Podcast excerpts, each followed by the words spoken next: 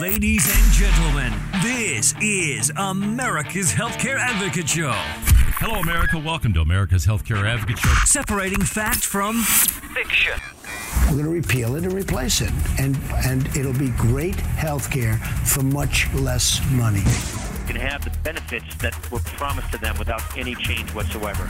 But if we keep kicking the can down the road, keep digging the hole deeper, burying that deficit more, that's much harder to keep that kind of a commitment. Broadcasting coast to coast across the USA. Uh, Susan's calling from Kansas City, Missouri. Marcia from Pittsburgh. My very special guest today, Grace Marie Turner, president of the Galen Institute. Welcome back, Grace Marie. Well, Carrie, it's a pleasure to be with you, and I do have to say, you are the most knowledgeable about health policy, just superlative. And now, ladies and gentlemen, America's Healthcare Advocate, Carrie Hall. Hello, America. Welcome to America's Healthcare Advocate Show, broadcasting coast to coast across the USA. Our producer today, Mr. Scott Larson. I'm your host, Carrie Hall. We're broadcasting broadcasting across the country on all 144 affiliates, thanks to all of you in our listening audience. So, whether you're in South Carolina or San Diego, California, or Wichita, Kansas, we welcome you to the show today. I'm going to cut the monologue really short today because this is a very special show. Joining us back on the airways, and she's been gone from these airways for from a while, but we're very happy to have her back, is Grace Marie Turner, president of the Galen Institute. Welcome back, Grace Marie. It's such a pleasure to be with you, Carrie. Thank you so much. Well, it is great to have you here. For those of you that aren't familiar with Grace Marie, let me tell, tell you a little bit about her. She's been published in the Wall Street Journal, the New York Times, USA Today. She's appeared on ABC's 2020 and frequently a guest on Fox News because she is truly an expert um, in the healthcare field and was very uh, adamant about Obamacare. We did a number of shows on Obamacare. A lot of the things that she predicted did, in fact, come true. It crashed and burned, just like Grace Marie said it was going to do. So I asked her to come to us today. She's brought, she's with joining us from Washington D.C. to talk about the American Health Care Act. For those of you that don't know what that is, that is the bill that's going to repeal and replace Obamacare that that uh, Speaker Ryan has put in place. So, Grace Marie, let's just start by defining what the American Health Care Act is and, and and how did we get to this point that we have this piece of legislation, and then we'll go through the process and talk about how it's actually going to flow through both the House and the Senate. Grace Marie, you know, it, it's this process is really. Um, all designed to fulfill the president's primary promise and the promise of most elected Republicans in Congress to repeal and replace Obamacare. This is this is absolutely primary. It is it is the reason that when the when the president first walked into the Oval Office on January 20th after being inaugurated, the, the, he signed an executive order giving people relief from many of the provisions of Obamacare. It is a reason that this is the major first piece of legislation making its way through Congress. This is a this is a a a promise that they must deliver and that has been it has consumed Congress. And many people think, you know, oh, they've written this bill in the last few weeks. They've been working on this on on writing this American health care bill for 15 months.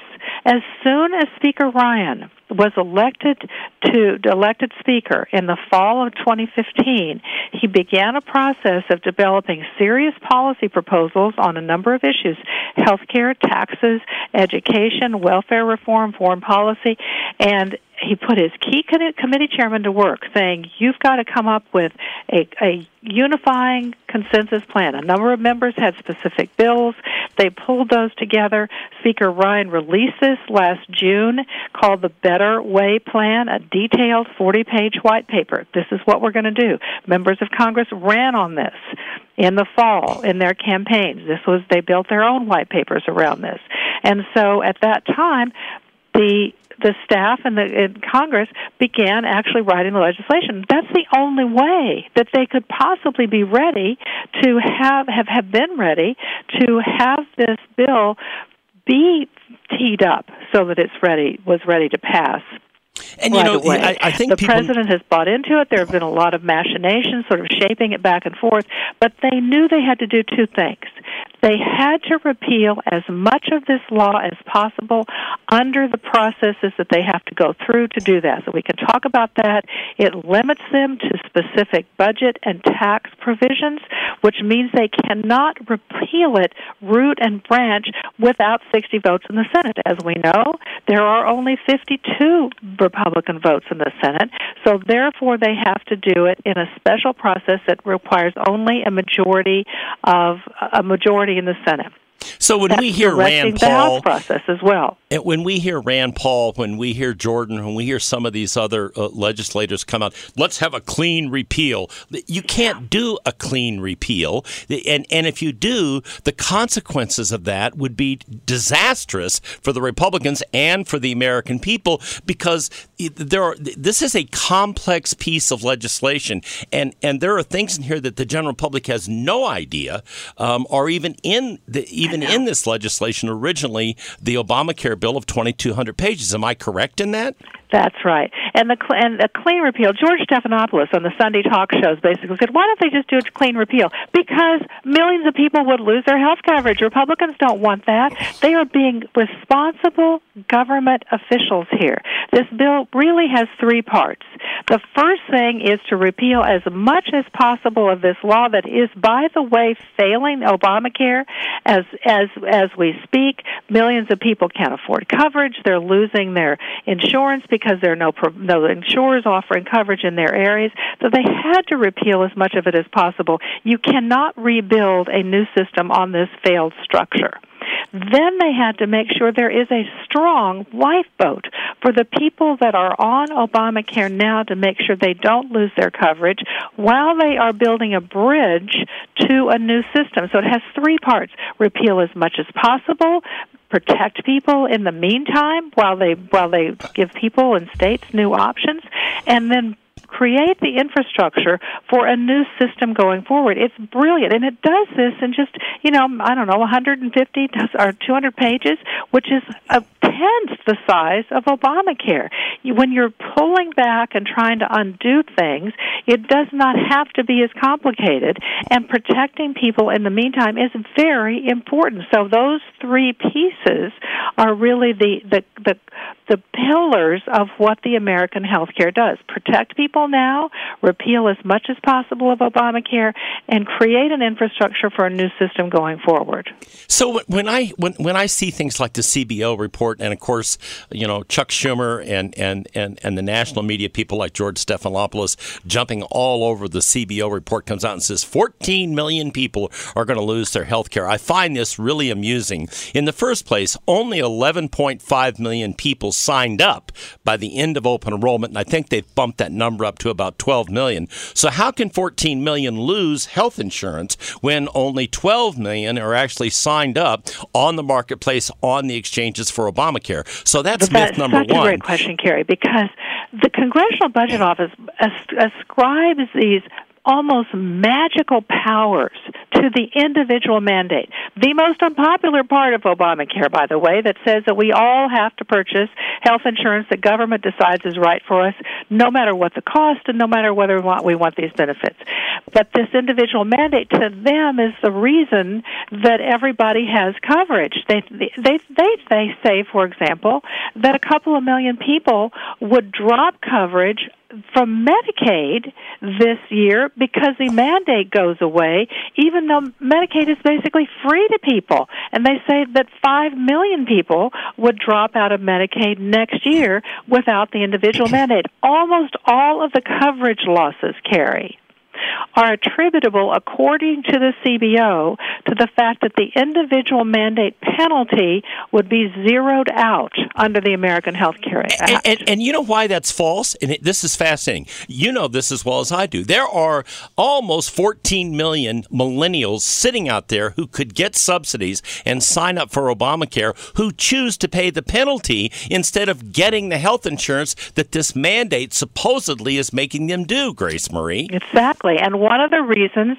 one of the things that this this American Health Care Act will do is is encourage young people to get back in by giving them more affordable coverage options.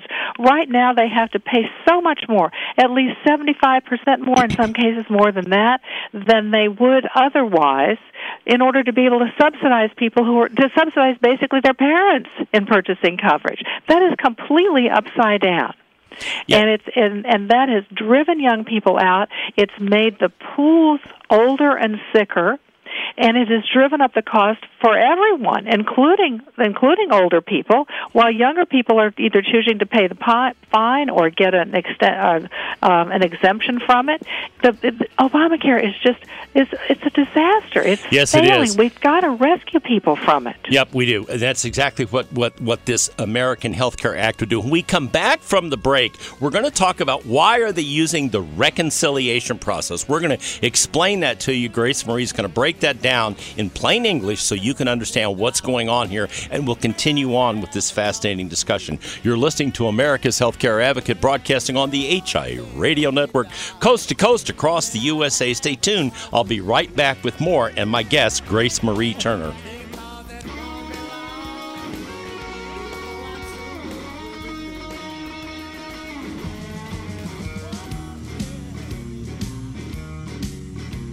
Welcome back. You're listening to America's Healthcare Advocate Show, broadcasting coast to coast across the USA. Here on the HIA Radio Network, you can find out more about us by visiting our website, americashealthcareadvocate.com, americashealthcareadvocate.com. Our producer, Mr. Scott Larson, I'm your host, Kerry Hall. Coming up this segment, we're going to continue this conversation with Grace Marie Turner, president of the Galen Institute. By the way, her website, if you want more information about any of this, we've we've also posted her position paper, if you will, on this on our website. But her website is www.galen, G-A-L-E-N dot org. And there's a lot of information up there. It's a great place to go if you want to really know what's going on with all of this. She is right there in D.C. In fact, you were in the Oval Office not very long ago with President Trump. Am I right? I would. I was. It was so interesting. I mean, he and and Vice President Pence and HHS Secretary Dr. Tom Price are working so hard and working together as a team, tremendously engaged in helping members of Congress understand this bill, as well as a lot of interest groups. The president has nonstop meetings. Some of them don't even show up on his calendar because this one was put together literally at the last minute by Vice President Pence, with whom we were meeting, and just marched us into the Oval Office and talked with the president and got a picture taken. It was, I mean, he is so engaged. It's really interesting to see this.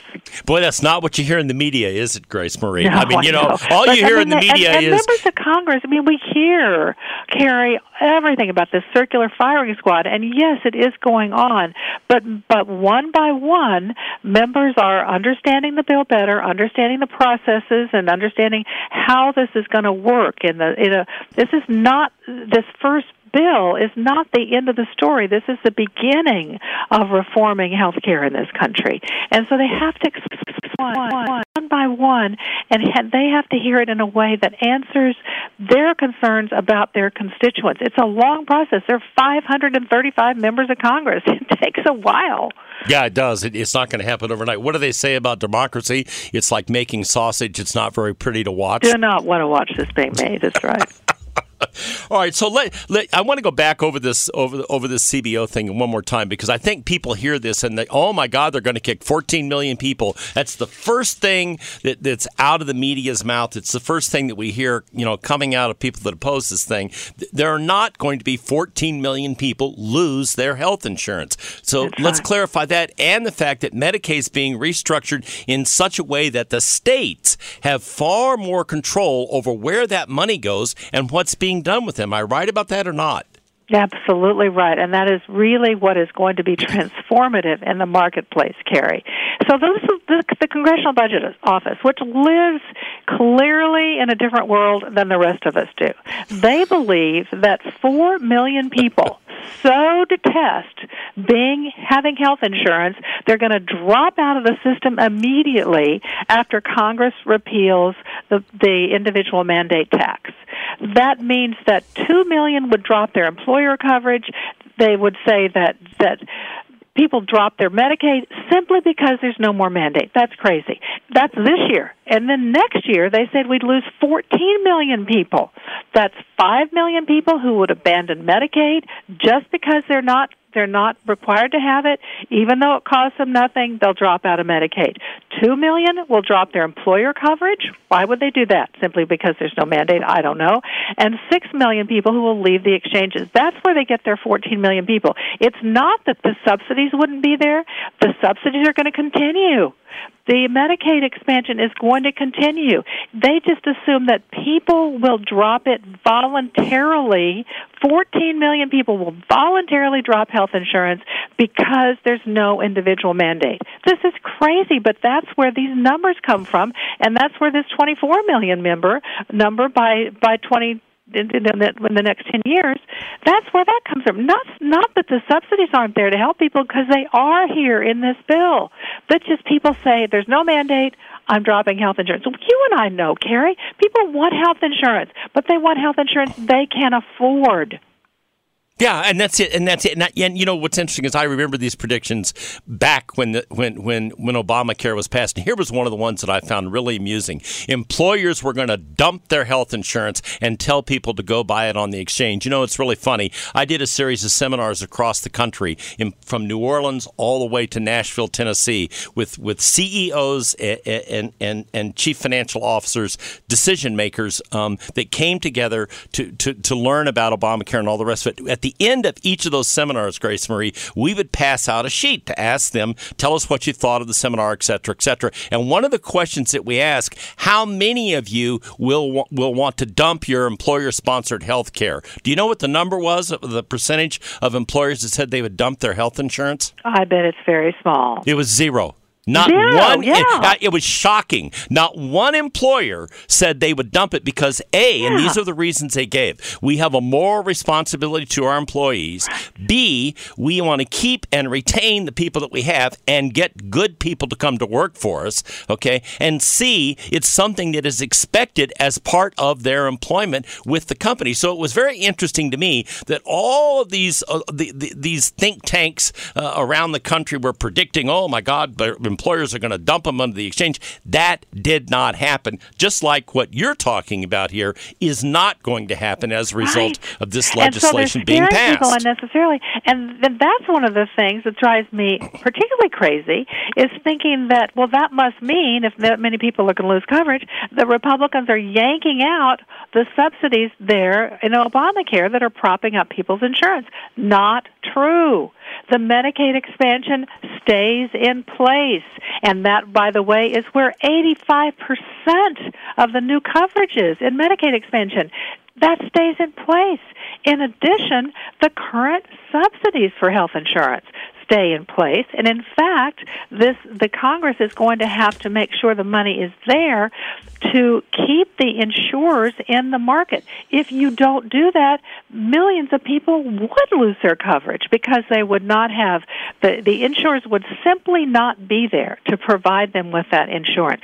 So in some bizarre way, here Republicans are repealing as much as they can of Obamacare, but they're also protecting it so people don't lose their coverage. The the CBO says maybe 20 million people are going to lose their coverage if the subsidies went away. Though none of the subsidies are going to go away until a new system of subsidies is in place. So people should not be afraid they're going to lose their coverage if they have Obamacare now. It will continue only if this bill passes. Yeah, and that and that's the key. This this this has to pass. There has to be a process here. But the key, you know, the thing that, that I want the audience to really understand that you just said, nobody is jerking the rug out from underneath the 12 million people that currently have subsidized health insurance over uh, on Obamacare at this time. There is a process in place. That process takes place over this over a series of several years, and there is a movement to a different. Uh, program that's going to put this in place and keep people from losing their health insurance. That, ladies and gentlemen, is what you need to take away from this segment of the broadcast. When we come back from the break, this time we really will get into reconciliation and talk about how they're going to do this. We're going to talk about all three parts and how that's going to work. So stay tuned. We'll be right back after the break with my guest, Grace Marie Turner from the Galen Institute. You can get learn more about her at the, at her website www.galen.org. Stay tuned. We'll be right back after the break with more.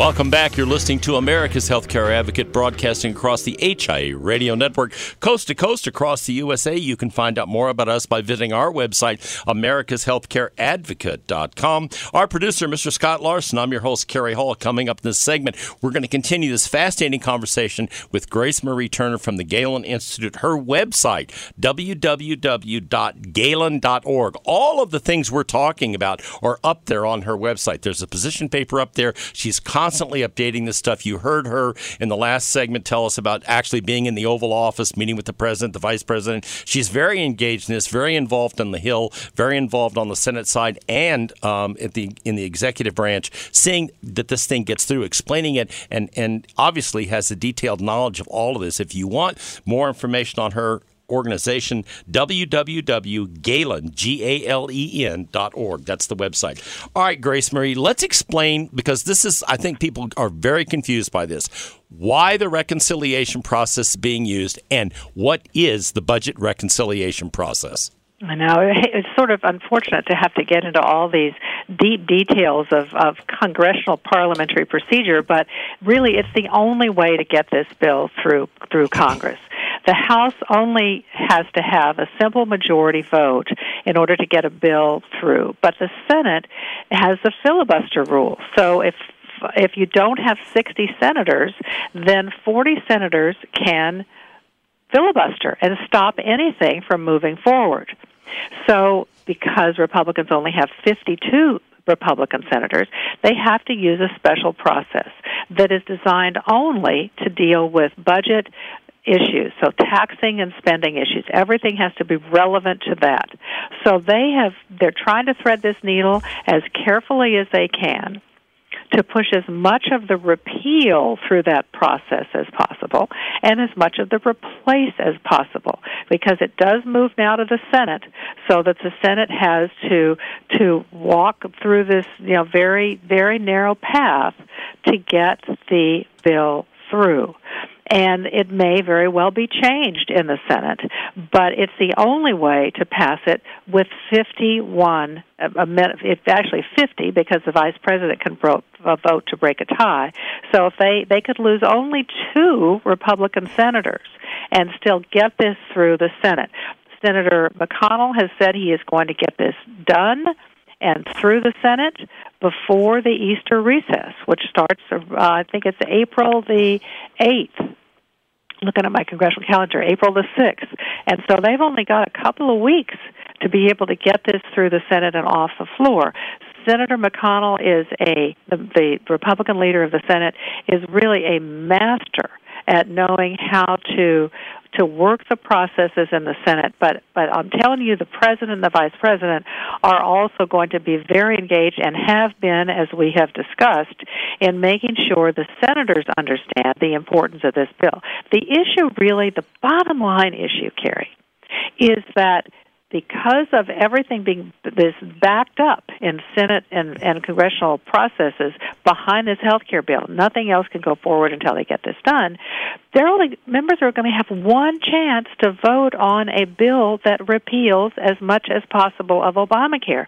Most of them campaigned on repealing Obamacare. Are they really going to vote against the only bill up before them to repeal Obamacare because it doesn't contain everything they want? I mean, that's crybaby stuff because nobody ever gets everything they want in any bill before Congress. It is written literally by a committee sometimes many committees, and everybody has to compromise. If members vote and stop this because they say it doesn't contain everything they want, they are defeating not only this bill, but tax reform going forward, a lot of other initiatives would be much more difficult to pass if this fails. It cannot fail, Carrie.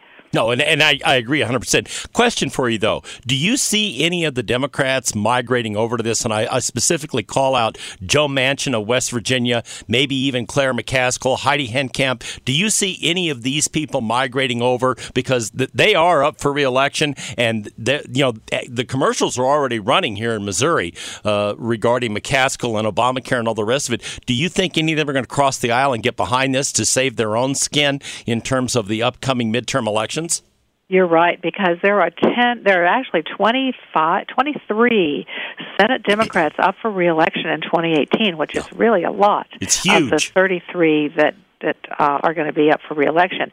And 10 of them are in states that Trump carried. So they are very much over a barrel, but we are not getting any indication that Democrats will vote for this because their party leadership is just basically just so hold trying to hold them in line so that not they don't lose a single Democrat. But I I am hoping that some of the Senate Democrats, and in fact, I'm going to write an article about this, that Democrats should see this is helping to rescue their beloved Obamacare. It, without it, it's going to crash and people will be harmed. Why can they not see that this is a path forward? But I worry that in, in the Senate, Senator Schumer is just going to really whip everybody into shape and say nobody, no Senate Democrats are ever going to get any anything that they want going forward if they vote for this repeal and replace bill. But I'm hoping some of them break break ranks because they need to for their own reelection. Well, you know, they, they're not going to get anything they want done if they're not reelected either. So there's another side to that coin but that Chucky know, can't do much about. Some Democrats lost their seats after the 2010 election. Barack Obama promised them if they voted for Obamacare, the voters would thank them. The voters threw them out of office. The same thing is true here. We've heard after four election cycles, people don't like Obamacare. They want it repealed and they want something better. If that's before then and they vote against it, what's going to happen to them in 2018? Yeah, and, and, and I think it, you know again, you know, uh, it gets back to survival, and I just wonder, you know, Chucky can do whatever he can do, uh, you know, it, to try to hold these people in line. But you know, it's hard to threaten somebody when they, you know, when they're when, for instance, in the state of Missouri, you know, McCaskill's got a real problem and an uphill climb for this next election, depending on who the Republicans pick to run against her. So that's going to be fascinating. Joe Manchin is, you know, in, in all but name, moved over to the Republican side of the aisle. Right. I think that's pretty obvious. He, uh, I think he was ready to do it, and they pulled him back. But there's also, it's not just the health care; it's a fiscal issue. This bill cuts federal spending by 1.2 trillion dollars. I have to say trillion, and it it it cuts um, taxes by 900 billion. It's, it reduces the deficit by more than $350 billion. Those are huge numbers. It's not just a health care bill. This is an economic stimulus bill. You know, and that's really interesting because nobody is talking about that, Grace Marie. No. We need to we need to go back through that because you're not hearing that in media anywhere. You know, 1.2 trillion tax cut for the American people, 37 billion, 337 billion over the next 10 years. Put, put that in some perspective in terms of what does that do uh, back to the economy uh, and, and, and moving forward. Absolutely. I mean, talk about a job stimulus. Grover Norquist had a piece over the weekend saying that this could be the biggest the biggest economic stimulus bill until tax reform. You know, and, and they're going to do tax reform, major tax reform. This is the primary agenda of Speaker Ryan, something that hasn't happened in 30 years. It's way overdue. With our, the United States has the highest corporate tax rate in the world. We've got to fix that for our country, company, our companies and our country to be internationally competitive. So this bill is a important head start on that, and maybe we can talk also about how other things that are going to follow so that we can not only do tax reform but other health reform moving forward. You know, and that's interesting. I did not know that Grover Norquist um, uh, had had come out in support of this because that that's huge. That that's got to mean a lot to people like the Freedom Caucus people and and and some of the other people like Rand Paul who've been so think. vocally against this, doesn't it? You would think. Yeah, yeah. yeah, I mean, he, I he, can't always explain politicians. No, uh, no, and and none of us can. So that you know that that, that is um, that that is absolutely the case. So so. Uh, Talk a little bit, if you can, just briefly about some of the things that are on your website before we go to this next break, and then we'll come back and we'll talk about some of the other parts of this bill. But I know on your website you've got some other information up there, Grace Marie. Well, two things. Uh, we just posted a piece today by my colleague Doug Badgers, our senior fellow, really looking at the coverage numbers and, and taking them apart and, and explaining why the the estimates are wrong that 20 million people have coverage under this law. Very, very highly inflated, just as the CBO numbers are wrong. So people have to use really common sense and think about the kinds of, of market reforms that would be possible, including moving moving decisions over what health insurance policies will be available back to the states. But the numbers just don't don't mesh. We also have on the Galen website a link to our Obamacare Watch website. Uh, We're just about out of time in this segment. Where we update many times a day with the latest news stories. If you want to follow what's going on here, we put it there, and we also do a newsletter to keep you up to date. So All right, if we're you're going really to be right back. Following this, Okay, we're going to be right uh, back after the break. We're out of time. We're out of time in this segment. We'll be right back after the break. You're listening to America's Healthcare Advocate. Stay tuned. We've got one more segment left. We'll be right back.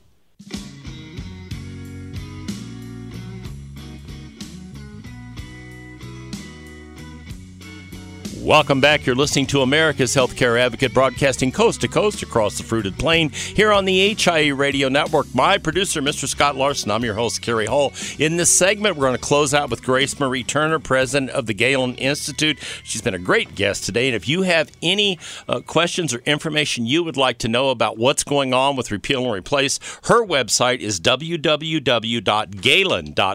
That's G A L E N, galen.org. There is more information there, uh, a ton of information up there. Grace Marie, let's talk about how is this going to help the ordinary working American with health insurance. Talk about that. That's a really good point. So, working Americans are seeing their premiums increase, their deductibles skyrocket, primarily because so many different provisions and, and procedures and treatments are required to be covered. Employers need to be able to make those decisions themselves about what kind of coverage their employees want. There will be a path forward toward giving them more flexibility. But the important thing that I think this bill does is begin to give people who are shut out of the employer system, they don't they don't have jobs that provide health insurance, they make too much to qualify for Medicaid or, or the Children's Health Insurance Program, to give them a, a, an equal tax break. So if you are a young person, you're going to get a couple of thousand dollars a year in a refundable, advanceable tax credit. That's real money that can go towards your health insurance, lowering your health insurance premiums. If you are if you are a family with you know maybe parents with teenage kids, the older parents in their fifties, you can get up to fourteen thousand dollars a year some of those numbers may change when it goes to the Senate, but but about fourteen thousand dollars a year to help you in offsetting the cost of your health insurance. And when we move power back to the states to approve policies that are more affordable, that have the benefits that people actually want, that can go a long way toward providing them care and coverage. Right now, most of those subsidies go to the very, very lowest end of the income scale.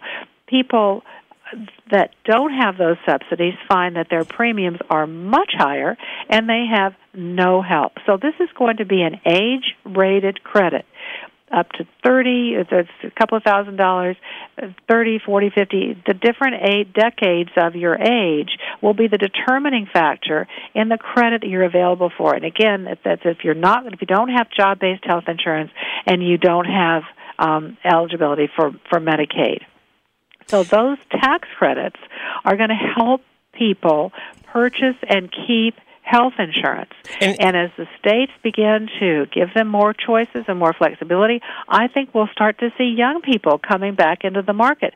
Yes, the penalty goes away, but with money to help them offset the coverage and more affordable policies, I think we'll start to get them back in. Markets will be more stable, and people will be able to have health insurance that they can rely on, continuity of coverage, and work with their state legislatures in making sure that they're offered policies and that the, there's, the state legislatures are approving policies that people want. I have had so many people call me, Carrie, and I'm sure you're you hear about it too, with great ideas for the new kinds of policies that could be offered if they could get out of this Obamacare straitjacket with all these cookie cutter mandated plans that are so expensive. It's basically like telling everybody you've either got to buy a Ferrari or not drive. That doesn't work for yeah, people. yeah, you know, and Give it them more choices. it- you, you you characterize that really well. It is a straitjacket. You've got you've got people paying for maternity care that are sixty years old. Yes. You, you you've got you, you've got all of these things that get dumped into this thing that that are that people do not have a choice. The other thing that's interesting is there's an emphasis in this legislation, and, and part of this is to get people involved in becoming consumers of health care using the HSAs. Grace Marie. Oh yeah, we haven't talked about the HSAs. but That's really important. There's a big boost for health savings accounts, and people say, "Oh well, poor people can't afford health savings accounts. Why are you even talking to me about this?" Because if you can find a policy that is less than the tax credits you're eligible for, and I believe that they're going to come, the market's going to provide those, then you can put the extra amount of money into a health savings account that's your money. It rolls over from year to year. You can add to it, and people can use this as a way to begin to save for their own future health care needs. This is a huge transformative idea. Employers will start to see, I think, health savings accounts as a way of helping people with these huge deductibles that they've been facing, giving people more options, more choices. That's the bottom line here, Gary. Give people more choices and give the market an opportunity to truly compete in offering the kind of policies and the kind of products that people want to buy. Make them affordable so people can want to buy the health insurance and help those people who need assistance in pur- purchasing coverage. One, one, and one last thing before, because we're running out of time, but I want you to clarify this: the Republicans are not going to get rid of pre-existing. That's going to stay in place, and kids on to 26. Am I right Absolutely about that? right. Yes, and they they know those are those are popular. Yes, they cost money, but they're not getting rid of those in this bill. They they stay. Unfortunately, some of the regulatory provisions do as well because the process doesn't allow their repeal, but we believe that Dr. Price at Health and Human Services is going to be make, able to make a lot of changes to regulatory policy that also will free up the market, and they will then follow on with other targeted bills like allowing cross-state purchase of health insurance, which can't get through this reconciliation process. Uh, targeted separate bills where they may be able to get some Democratic votes. Yeah, th- those things will all make a difference, and those are all part of what needs to happen here. And it, you know, it's a fascinating process. And as I said, you know, uh, democracy is a lot of people. You know, the, the old adage, "It isn't pretty; it's like making sausage." But you know, when this is when this is all done and it's over and it's actually in place, I think you're going to see exactly what you said, Grace Marie. You're going to see the markets return. You're going to see carriers back in place. We're down to one plan in Kansas City. One plan. There are places in the country where there aren't even any plans available now. So those kinds of things have to stop because, as you said, this straitjacket has to be taken off. So thank you very much for doing this today. I know you're extremely busy. I am going to ask you on the air to come back. Okay. I will Once this want to come back, and we'll talk about this and and next steps because this is just this is just the beginning of an important process in returning power and control over healthcare, not only to states and and um, and individuals, but to doctors and patients. Yep, that's and what's that's really most important. And, and that's what has to happen here. So thank you again for doing this. She is Grace Marie Turner. Her website is www.galen.org. That's G A L E N.org. And she's truly an expert, as you can tell. Thank you, ladies and gentlemen, for listening to America's Healthcare Advocate. Remember, friends, it's a funny thing about life. If you refuse to accept anything but the very best, you most often get it. Thank you for listening to America's Healthcare Advocate Show. Broadcasting on the HIA radio network coast to coast across the USA. Goodbye, America.